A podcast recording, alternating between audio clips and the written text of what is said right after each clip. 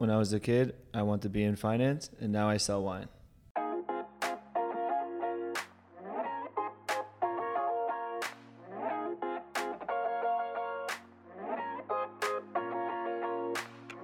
Hi, I'm Ben Hanani. Welcome to How Do You Do, a podcast featuring creative guests sharing the nuances of their process.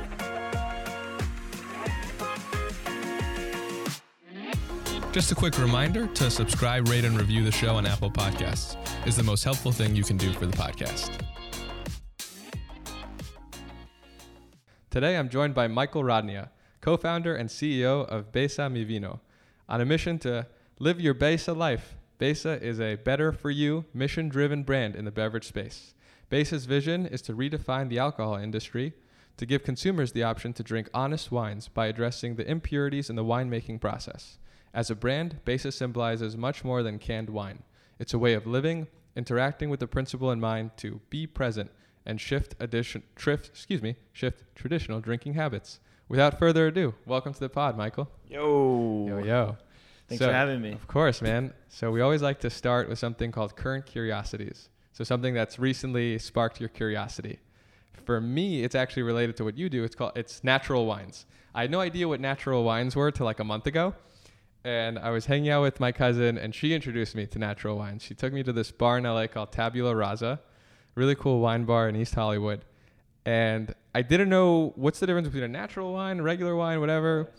And you can tell me a little bit more about it. My understanding is is mostly like it's organic. The way it's fermented is different than regular Right. wine, and it just sounded really cool and it tasted good too. I was like, all right, let's see if this is any good. And then I ordered something, and it was actually really nice. And so I still don't know much about it, but I am intrigued by this idea. And I was reading a bit more about it, and it's been around for a long time, but it seems like, especially in LA now, I'm seeing it pop up more and more at different places. Right. I mean, there's assortments of wine. Anything from like biodynamic, natural, organic. Um, going back to your question about like what really, what recently has sparked my curiosity, is just the number of people who are identified as vegans Yeah. compared to you know years ago. And I did do some research a little earlier, and I saw in 2014, one percent of the U.S. population identified as vegans, and in 2017, it rose by 600 percent, meaning six percent of the overall U.S. population identified as vegans, and it's just insane to me in a great way, where there's been such a shift for people to consume natural products, whether vegan or non-vegan, but um, I'm sure we'll start to see this in other industries as well. Totally. So I'm really curious, what were you doing before Besa and what inspired you to take the step? Good question. Um, so I, grad- I graduated college in 2016 from Boston University, and when I was in school, I I wanted to be in finance, right? So I applied to a ton of jobs. You know, unfortunately, it just didn't work in my favor. I didn't find any jobs that really made sense for me. So later on, I I started. Me and my brother came up with the concept of working in senior homes, right? So we started an operation companies where we would operate senior living facilities, and to this day, this is something that we still partake in. But that's more that of a job that my brother has taken on. Um, but while doing this, I was just I was always really intrigued with wines, right? And obviously, like wines have been around for for centuries, but I feel like wine has been branded in the same way for the last 200 years, right? With the same vintage, with the same varietal, family story, and the packaging. So what it, and so I got into the idea of like, you know, you see everything else that's being branded, right? So anything from toothpaste, underwear, clothing is all branded, but wine has really stood still. So we wanted to create a product that was, you know, modern day wine brand, and uh, I felt like, you know, what's different in the market that's not really being done. Everything from, you know, you like to enjoy organic food, so why can't know the same for wine? And uh, when I went to a wine shop, I'll never forget this. I, you know, I wanted to get some inspiration, and I was just looking at from aisle to aisle. Every single goddamn bottle looked exactly the same. And at the time when I came up with the idea two years ago, cans weren't necessarily prevalent as it is right now. Where you're probably starting to see canned wine like almost everywhere. Where it's two years ago, it was it was almost non-existent. Um, so then we, you know, then we came up with Besa. So how do you come up with the name? Because I think it's such a cool name. Yeah, it's a, it's a great name. Besa means kiss. Um, Besa mi vino, kiss my wine. Really funny story about that. So, and I'll, I'll show you some pictures of what the what the original name was. So back, I, I'd say a year ago, we the name used to be Bloom Wines, and the idea behind that is that you know our whole branding is about like living in the moment. So we thought like Bloom was great because you're kind of like you know you're blossoming and you're like living in the present. So so we had Bloom Wines as the name for pretty much up until the last three months of when we actually launched. And I was at an event and I got this email on my phone that's from a huge winery that said that, that by the name it was winery that their name was Bloom Wines and at the time I did not know and I got a, a cease and desist letter. So all my branding, all my creative was all branded Bloom Wines. And this was before a production run, which fortunately, you know, if we did the run, then we would have really been a problem. But so I was at this event and I was just like freaking out. And I was supposed to be networking, and I'm just like looking at my phone, like shocked to see this. And and this woman who has her own booth, she looks at me. She's this beautiful, you know, older lady with blonde hair. She sees me and she's and she just runs over to me and she goes, "What is wrong?" I go, "Nothing." Like, and it was very random that some woman who doesn't know me would come and talk to me because she sees like you know a, sh- a face that was just like you know I guess like clouded. Um, so she comes up to me. She's like, "Hey, like, what's wrong? Like, how you know, like you look you look very confused and uh, overwhelmed." And I'm like, "Okay."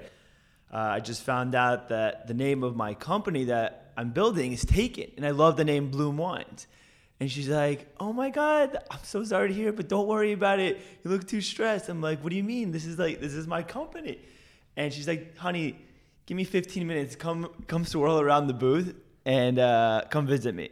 So I go around like kind of like anxious. I'm like shaking hands with people, talking to people, and I see her from a distance, and she's with her daughter, and they're both looking at me with huge smiles, huge smiles, and they. I'm just like, oh my god, and they and they wave over to you know come grab my attention, and I go, so I so I almost like sprint over. I'm like, what? Like she's like, I got it. I'm like, what do you got? She's like, your name, the name of the company. What is it? She's like, Besa. I'm like, Besa. She's like, Besa mi vino. I'm like, oh my god! And instantly, I'm like, that clicks. I love it. Like, live your Besa life. Like, just like it all came to me like right there. So I, I thanked her, and you know, we still keep in contact to this day. But it was just such a funny story how like I was just so you know in such a pain point, and within the matter of 20 minutes, Whoa. I had the name of the company. That is awesome. I can't believe that. Wow. That's like good luck and just wow, that's that's amazing. And to come up with a such a good name that fast. Right, because the name is it's a big part of the company, but at the same time, like you know, you could dwell on a name, or coming up with a name for a very long time because there's no perfect name. You Yeah. know, like you can always do better. And I didn't know, you know, Bloom was I was so set on it, Yeah. and then this, and I was like, wow, Oh my goodness. like match made in heaven. so what did you do as soon as you have this new name? What, what was your next step? Well, I ran and I, I left. I pretty much like left the event, and I had to go back and you know a graphic designer. We had to change like a lot of the creatives, and obviously we wanted to check to see if the name was available, which we did. It was available, and you know we trademarked everything, so uh, we're secure. Good. Oh my goodness.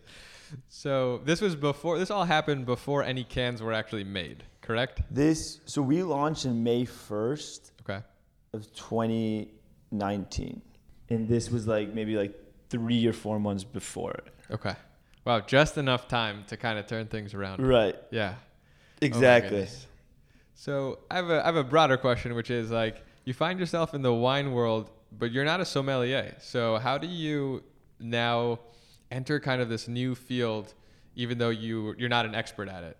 Right.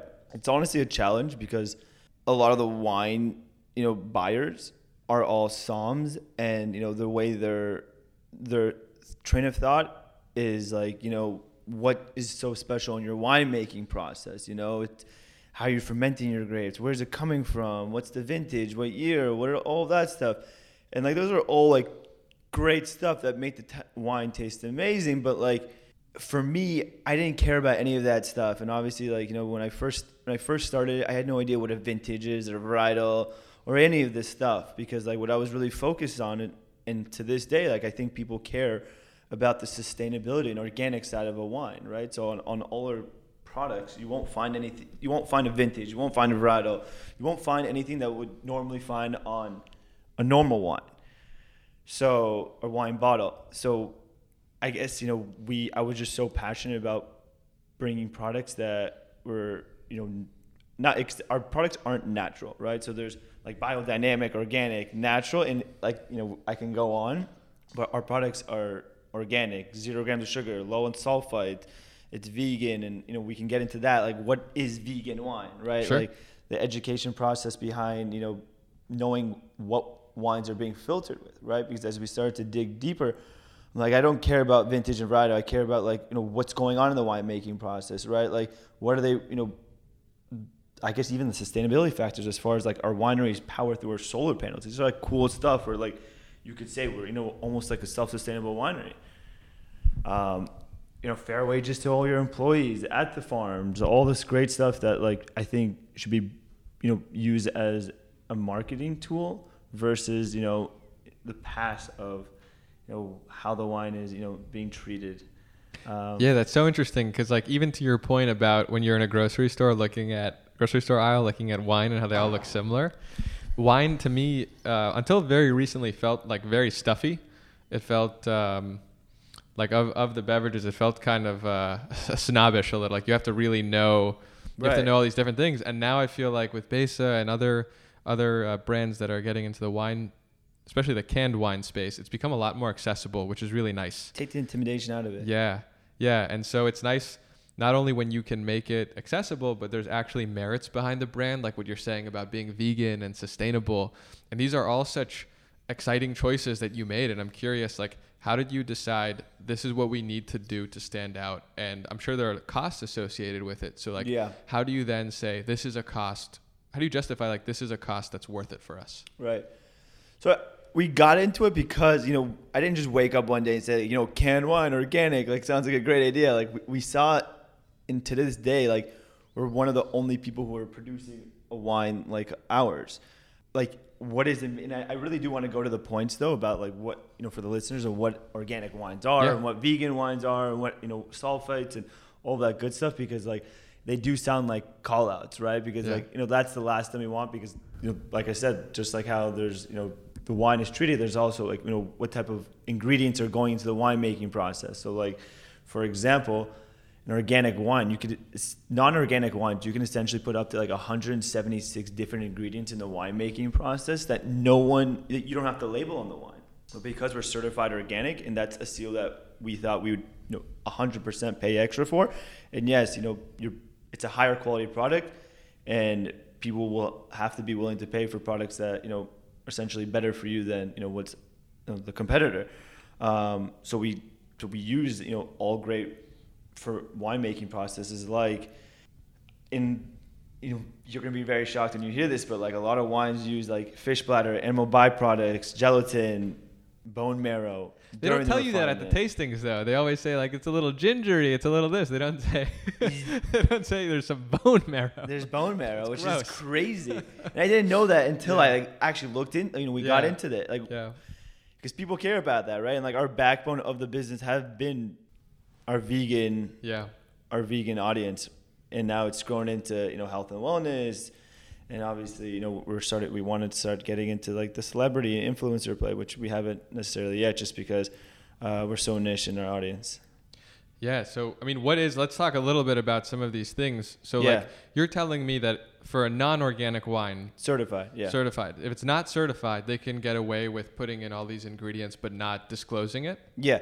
So like for example organic wines that are certified with you know USDA. Well, and, and I'll go back. So organic wines means you cannot put any sulfites in there. Okay. Okay, but having wines made with organic grapes means that you could put under 100 ppm. Yeah. And you can't go over it. If you go 100 ppm, which technically of sulfites technically means that um, it's used to kill and preserve, kill any bacteria and preserve the wine. But a lot of wineries will use, you know, as much as they want like you know as much you know, sulfate stuff as they want, but that's because they want to preserve the wine for you know years. Sure. Um, but yeah, vegan wines like so in order to clarify wine because wine is clear, right? And how do they make wine clear and remove the cloudiness? They use these animal byproducts. So we use bentonite, which is like a vegan-based clay to refine everything. Wow. Okay. And how did you? Was there any concern about how these extra processes would affect taste, or these are things that are actually help make the taste purer in your experience? Yeah, I, I think you know I'm sure you'll get a good time to try yeah, these. But as soon to as try you, the product. w- once you try them, you'll you'll feel it, right? It it tastes better, but you also you know you feel better because you know there's not all these different chemicals going into you know this. You know, wine is made. There's herbicides, pesticides, all these foreign ingredients. Like it's just better for your body. Obviously, it's alcohol at the end of the day, right? So you got to be a little bit responsible with how, how much you drink and how much you consume. Um, but yeah, absolutely. How did you even go about finding partners who could accommodate this vision you had? Because, like you said, a lot of people aren't doing this. So I imagine you kind of had to do a little research Yeah. to figure out the right sources. Um, it was really difficult for us at the time because there's not many wineries who are you know have the certifications, and when we first started, you know, we didn't have the order, you know, we didn't have the volume that we're doing right now. So going up to a random winery and say, hey, you know, like can we, you know, buy some of your juice? They're like, you know, the minimums are a lot higher. Yeah. So we visited almost, I'd say like, not visited, called, emailed over like 500 wineries Wow. All in California or all, elsewhere? all in California. We wanted Okay. everything to be local. Um, originally, we, we went out. You know, when we first when I first started, I'm like like I just I want to make sure that our products are the best. You know, they're certified organic, low in sulfites, and you know all this great stuff that you want to hear in wine. right. And it took us a long time, but we finally found a winery in Paso Robles that really believed in the brand. We partnered up with them, and that they're our single winemaker. So they co-pack their products for us. They source our wines for us. We go out to the winery, maybe like once a month. You know, we're great friends with the winemaker there as well, and uh, we you know we get you know we got what we paid for because it's you know it's amazing wine. Like I I, I really want you to try try it. Yeah, and I'm I'm excited to try it, and I'm the bottle looks so nice. I'm, I mean, the can rather. Everything is everything. It really excites me just sitting here looking at it, and I can I can see now like this is so nice. Did you have this when you went up to that winery in Paso Robles, and you're like, this is what we're trying to do, or how much did you have already in hand when you approached them? Yeah. So we we were designing the Yeah. the label before we even had the winery, before we even knew who the manufacturer was or Wow. supplier. Yeah. So we were like, you know, we are getting the permits, we're getting all the licensing because it's alcohol, so there's a ton of licensing. It takes like almost like six to nine months just to get your license. And we're building the labels, we're building, you know, what every wording and every inch of it was wording that came from my brother and I.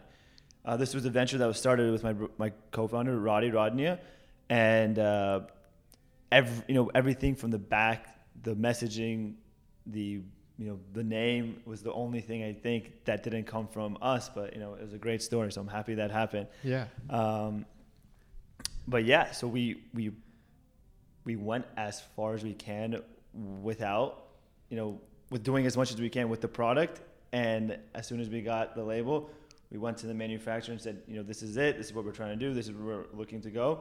And they didn't have a product like that at the time, and they, you know, they hooked us up. Awesome. And so once you get that commitment from your the winery, what's the next step? Like, do they send you samples and you kind of taste test, or what? What happens? Yeah, we, it's it's a Tough gig, by yeah. the way. it's a 1,400 acre winery in Paso Robles. So It's Yeah. massive. They Wow. have so many different wines. So we did a lot of wine tasting. You know, we got drunk many, many times. We went through like, you didn't do the spitting. huh? You didn't do no, spitting? we didn't do spitting. No, no. you don't do that there. Yeah. Um, but yeah, we went through like you know different Grenaches and Zinfandels, uh, Pinot Gris, and you know our, I will say our white wine is a dry Muscat, and our rosé is sixty percent Grenache and forty percent Zinfandel. These are all like up to date vintages, um, 2018, and then it, this coming year will be 2019. Um, but yeah, So after you go through this taste testing, and how do you know this is the right one? We're ready to go with this. Is it something just click, or is there a time consideration? How do you make the decision? Uh, it's a good question. So we sampled the products. At, so we brought, we got sent over like 10 bottles of a few different wines and we sampled it with a lot of friends, families, and cross campus in Santa Monica, Yeah. which is a huge you know, co-working space, and we had like 300 people try the wines. Um, but doing all these tastings, our result was it was pretty much like even. You know, it was like 50-50 with you know it, everyone had a different taste. Yeah. You know, everyone had a different you know palate to the wine. Right. So even with you know the huge group study that we got, the focus group, we you know we were kind of like left with you know no decision, and and we thought you know Chardonnay would be a good idea because it's just Chardonnay. Everyone likes Chardonnay. Yeah. But as we start to taste it, we just we're just like we like you know dry Muscat is not as heard of, but it just tasted so much better. Um, so my brother actually made the executive call on that. He's like, let's just do the dry Muscat. It tasted great. It, it's amazing. And for the rosé, it was a clear winner that the 60% Grenache and 40% Zinfandel was what people liked. So that made the decision easy. But for the white one, it was like you know you because you don't know right Yeah. you don't everyone has such a different wine palate and depending on what they're eating before so we wanted it to be like a great experience you know we didn't want it to be too heavy right we Right. wanted it to be like very light and bright and aromatic and that's Yeah. what it is right when you drink that you're not going to feel heavy it's, it, you could probably take four of those and not even realize you just took almost a bottle and a and a glass and a half Oh my God. Whoa.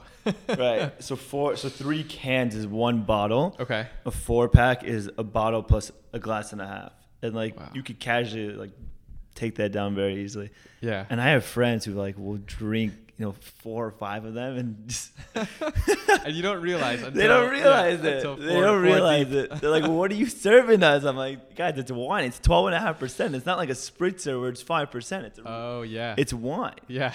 You know, it's not kombucha. It's no, this is the stuff, man. Oh my goodness. So what I really like is like there's a lot of brand synergy, like even just down to the taste. You're a fun, light brand. Like when you go on your website, you know, it's people at the beach, it's people on a hike having a good time. The taste itself, you could, you know, take it with you to the beach. You can have a chill time with it. It's not something that's going to knock you out. yeah. At least not off one, maybe off four. so I mean, how do you how do you like you have this vision for a brand? How do you make sure you're you're following through at every level? It's kind of a broader question, but Right. Um, I really, I think it's just taking it s- day by day, right? Where, you know, there's so many different parts of a startup where, you know, it's one, the first part is, you know, developing the product. You know, what's it going to look like? How, how's it going to make people feel? How do you want it to make people feel? And then, then there's part of like getting into the shelves, and then there's part of selling, like, you know, actually selling it once it's on the shelf. So like our vision from day one was really just to like you know have really good tasting wines that you know looked and felt great, right? Like it's because at the end of the day, like you know, it's it's rosé, right? So it's and there's a lot of other rosé companies, but what are we doing that's so different? I think it's our attributes and just the way it's you know being served, right? And there's been so many times where I've gone to so many. Now I'm in sales mode right now where I'll sell it to like you know, random liquor stores, and I guess not liquor stores, but restaurants, and they'll be like, "No way, canned wine." And there was this one experience I actually had with a restaurant that is very well known, and the wine buyer was just he was heated when he just he's just like, "I will never have canned wine," and it's it's a stigma because people think that you know you people Yeah. pro- like producing low quality wines, but it's just you know it's, we're going back to that where like we want to produce like extremely like you know great quality wines but they happen to be in a can. You know you can portion control it. Uh, shrinkage efficiency you know all this type of stuff that you get from a bar you know the turnover is a lot quicker. Um, so we just were looking at all the amazing things you can do with cans and you know that's why you know there are days where i'm just like holy shit like it is you know it, you know you're getting turned down but then you know there are days that are amazing but overall the product is speaks for itself how do you convince some of these more traditional buyers who would never dare serve, you know, canned wine? How do you get them? How do you win them over? Um, so for them, it's tricky, right? So initially, when they think of canned wine, they won't even taste it, and when you follow up with an email, they don't respond. So what I, you know, there was a one account that were I, I had that scenario happen and I actually went to the account and I said, Hey, like just try it. Right. And the guy was because all the buyers you could be could be found at the restaurant. Right? They're not in office, they're the GMs of Yeah. you know all these great restaurants. So you go in, you say, Hey, it's me, I, you know, I've been emailing you. And this one time he's like, Fine, you know, I'll, I'll sit down with you really quick and I'll try it. So I, I had him try the wines and he's just like he's just like holy shit like it's crazy because in the past i've just been so scarred from what's coming because you can't you don't know what's in the wines right Right. it's it's not clear label um, so when he tried it you're just like you know this is this is not you know this is not something i have i've seen yet coming out of cans and it's you know amazing because you're, you're starting to see like really high quality stuff and not only our cans but you know there's other people just being marketed in different ways Right. that are producing really good stuff in these cans so i think i think White Claw really helped us in a way as well Yeah. because they validated the whole can industry and everyone's like yeah what's the new cool can that's you know it's it's help but at the same time we're not a White Claw right we're we're a wine you know we're you can take down four or five of them and have a great time and uh but you're i think White Claw is really meant for like like college parties where it's like this is great for a girls night out Yeah, right, right. The branding is a little different for sure. So, in terms of actually like the process of getting it at restaurants, is it as simple as I'm gonna go in and ask to speak with the GM, or what's the step to actually like getting it in a restaurant, like getting your foot in the door? Um, and this, this is something that I was a little surprised with too when I first got into it because I didn't know how difficult and challenging the, selling part was going to be. Um, it's a three tier system, right? So theoretically, you have to use a distributor to sell to your restaurant, right? So Right. Whether it's you who's selling to them or your distributor, um, that's who's going to make the sale. So our distrib- we have a distributor, and they have made you know they have made their sales, but you know we also make our own sales. And the way you know I go about it is, I will go into a restaurant and I will most likely, a lot of times I'll go in at a time where it's off, right? It's like you know four o'clock, five o'clock, Yeah. and their busy hour is is done. And I'll just tell the guy, I'm like, hey, you know, we have this new awesome, cool wine brand. You have to try it. And every time their answer is, okay, send me an email. And so you send an email, you have to follow up, and then essentially you will have to go back inside and and if they like the wine, it's as simple as them just taking it. But what I was gonna say is that there are so many like you have to really be like I guess understand that it's not personal for them. You know, if they say no, it, it's just you know they didn't like it. But there's so many products that they're being pitched to every day, like everything from wines, beers, you know, food. So, I mean, you know, these guys will sometimes be really harsh, but that's because you know they get people like us who are selling to them constantly. Um, fortunate for us, you know, we've had some good luck. We've had you know great people who really like stood behind the brand and you know could vouch for us. That's awesome. And I think I was reading that part of your growth strategy in the initial months was you had an ambassador program with influencers. Is that right? Yeah. Yeah, and I thought, it, as I understood, they get some kind of equity. Did I read that Right, correctly? Which I thought was really interesting, and I thought a really good way to actually get them to care and not just see it as a transactional thing. Right. And so, could you talk a little bit about the launch strategy in that regard? Yeah. Um, so we haven't paid any influencers to promote our products, and you know, not that we don't want to, we just don't have the budget. Yeah. So at the time, my brother and I were thinking like, you know, we want to launch. We want to launch with like a blast. We want people to know about us. Like, what do we do? You know, um, you know, we don't have enough money to be paying uh, all these influencers. You know, you know, their for their time. So we figured like, what's something cool that you know they could take from it, but you know, it's not going to you know, empty our pockets out. So we came up with the Best Angel Ambassador program. And essentially what that is is that like we hand chose 50 influencers that we think like really align with the brand. So anything from like, you know, health and wellness influencers, you know, vegan influencers, but majority of them were focused in LA. And uh, we, you know, we told them about the, what we were doing. We found their email. We met up with them and we're like, hey, we're launching this company. We want you guys to have a small equity share in it, right? We want you guys to be invested in the brand. We want you to tell your friends about the brand. And uh, it's a very, and I'll tell you right now, it's a very, very, very, very small piece into the company. Um, so we have found 50 influencers who when we first launched the product, we got o- over 10 million impressions on the brand.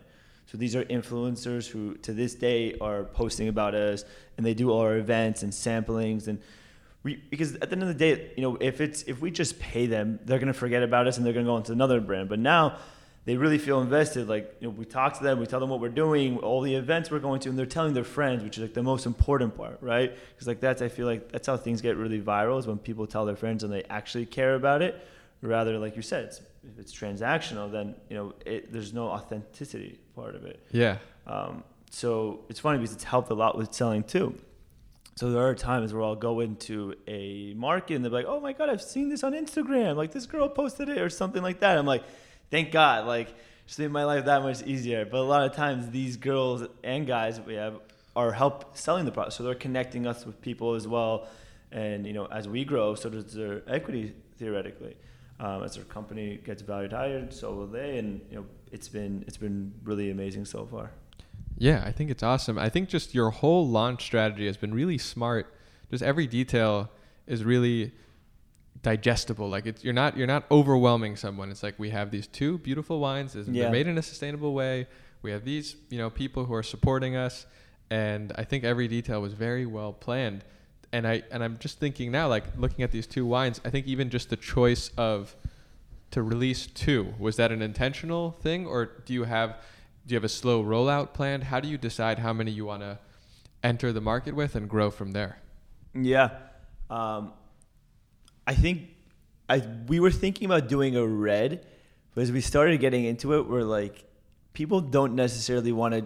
Red wine from a can is different experience, whereas rosé and white, it's more of like a daytime drink, right? You kind of with red wine, it's more of an experience. You're at a fine dining restaurant, you want to have it with your steak, but with rosé and white, it you know these are products that I would take to the beach and I'll drink it during the day, hiking or just you know as simple as you know if you're at home and you don't want to open up a whole bottle of wine like it's a great alternative i didn't you know i we want we're thinking about just launching with a rosé but we're like we might as well just put white in there too because the product you know it it complements each other so well Yeah.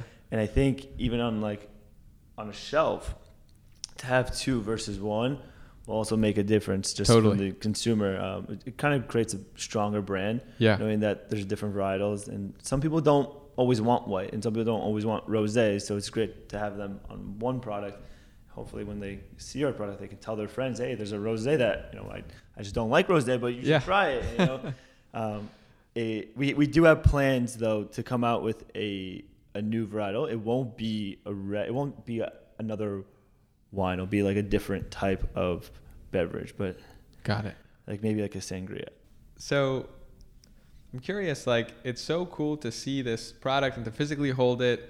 And I'm just wondering, like, how did you even to get to make all this possible, you need some funding up front, right? Mhm. So how do you even get people on board uh, to help you invest before you have the physical product? Yeah.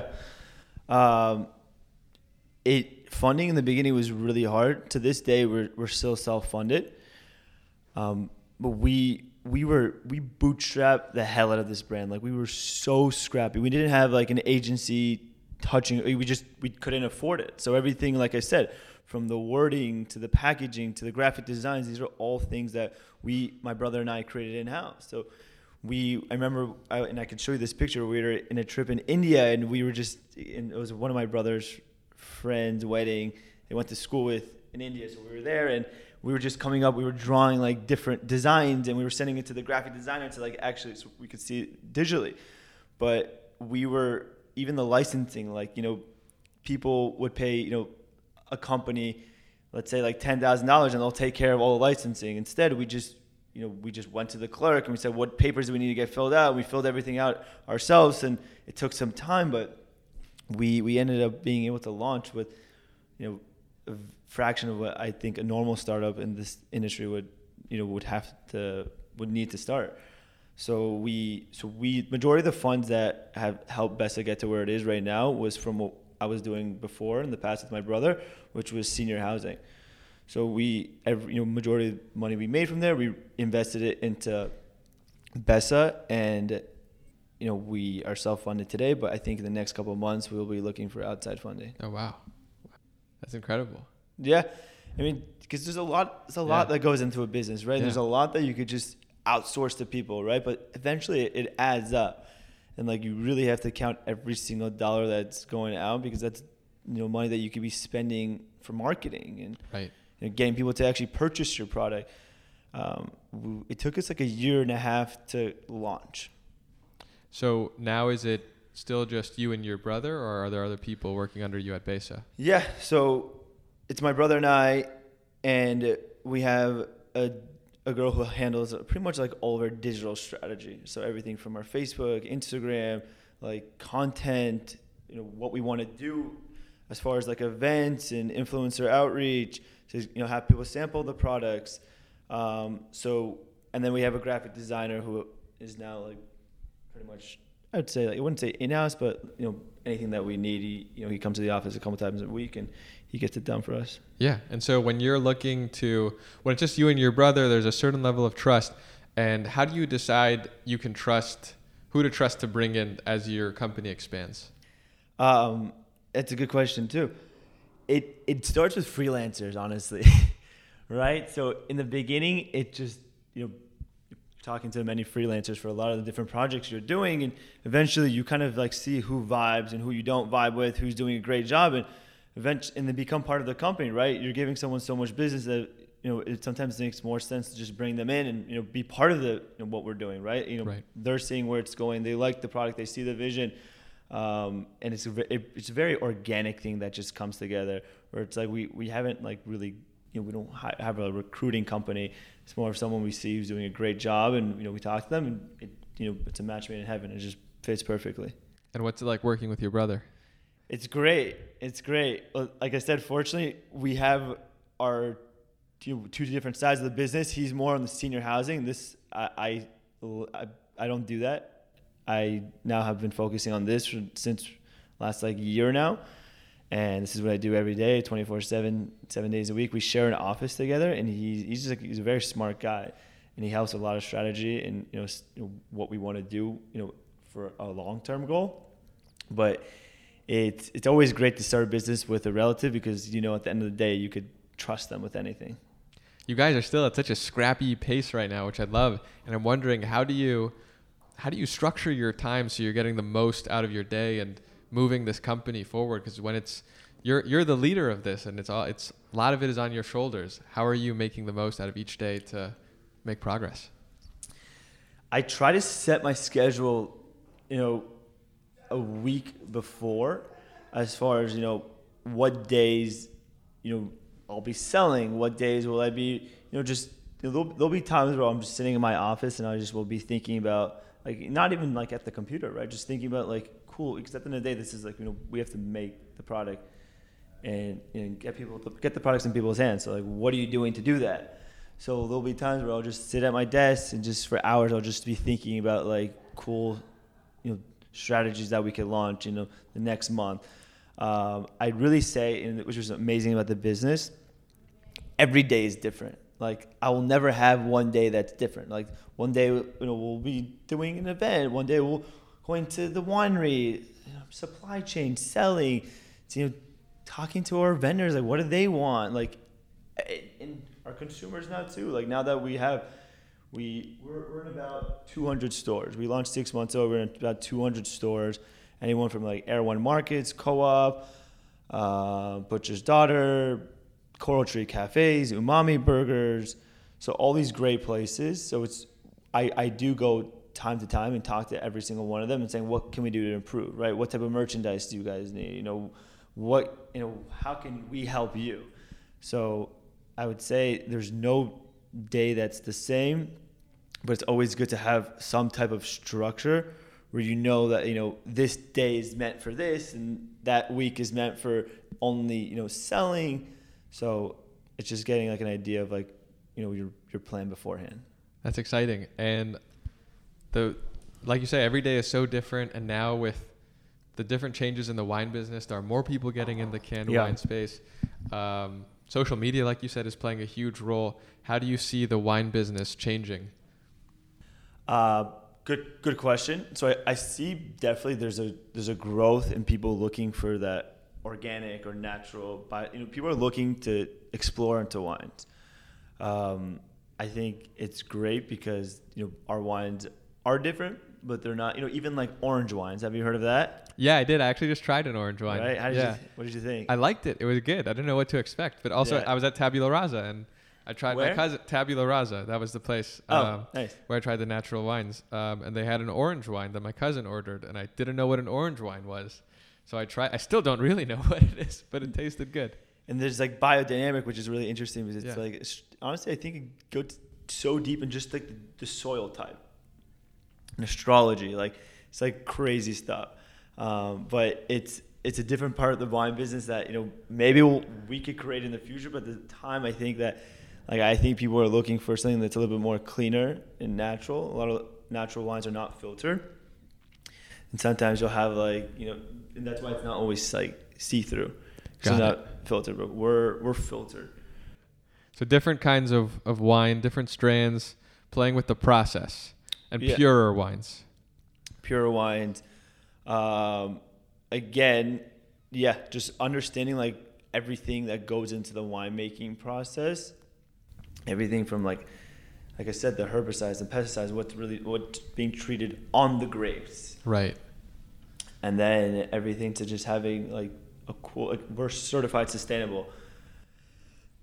what does that mean? It just means that we we use energy efficiency systems. We use wastewater management, wastewater water. What is it? Waste. Water management. Yeah, we're gonna have to edit that out. uh, yeah, water management systems. It's just it it goes very very thorough in the the energy systems as far as like our winery because we have about I'd say like 300 solar panels on the vineyard to be able to produce to be able to generate energy for the actual winery. Wow. Yeah. I've never heard of that. That's so yeah, cool. You should come down to the winery. It's in Paso anytime. Yeah, Robles? Paso, it's like about like three hours north of you. Yeah, and Paso Robles, I feel like is also becoming an emerging It's- wine yeah. scene. It's really, I mean, there's obviously Napa and Yeah. Sonoma, but I didn't know about Paso Robles until I got into it. Yeah. And Mendocino County, Mendocino, Right. yeah, is also like really amazing. I haven't been yet, but um, I've heard really good things about their wines. All right, so I'll end with some uh, just some fun questions.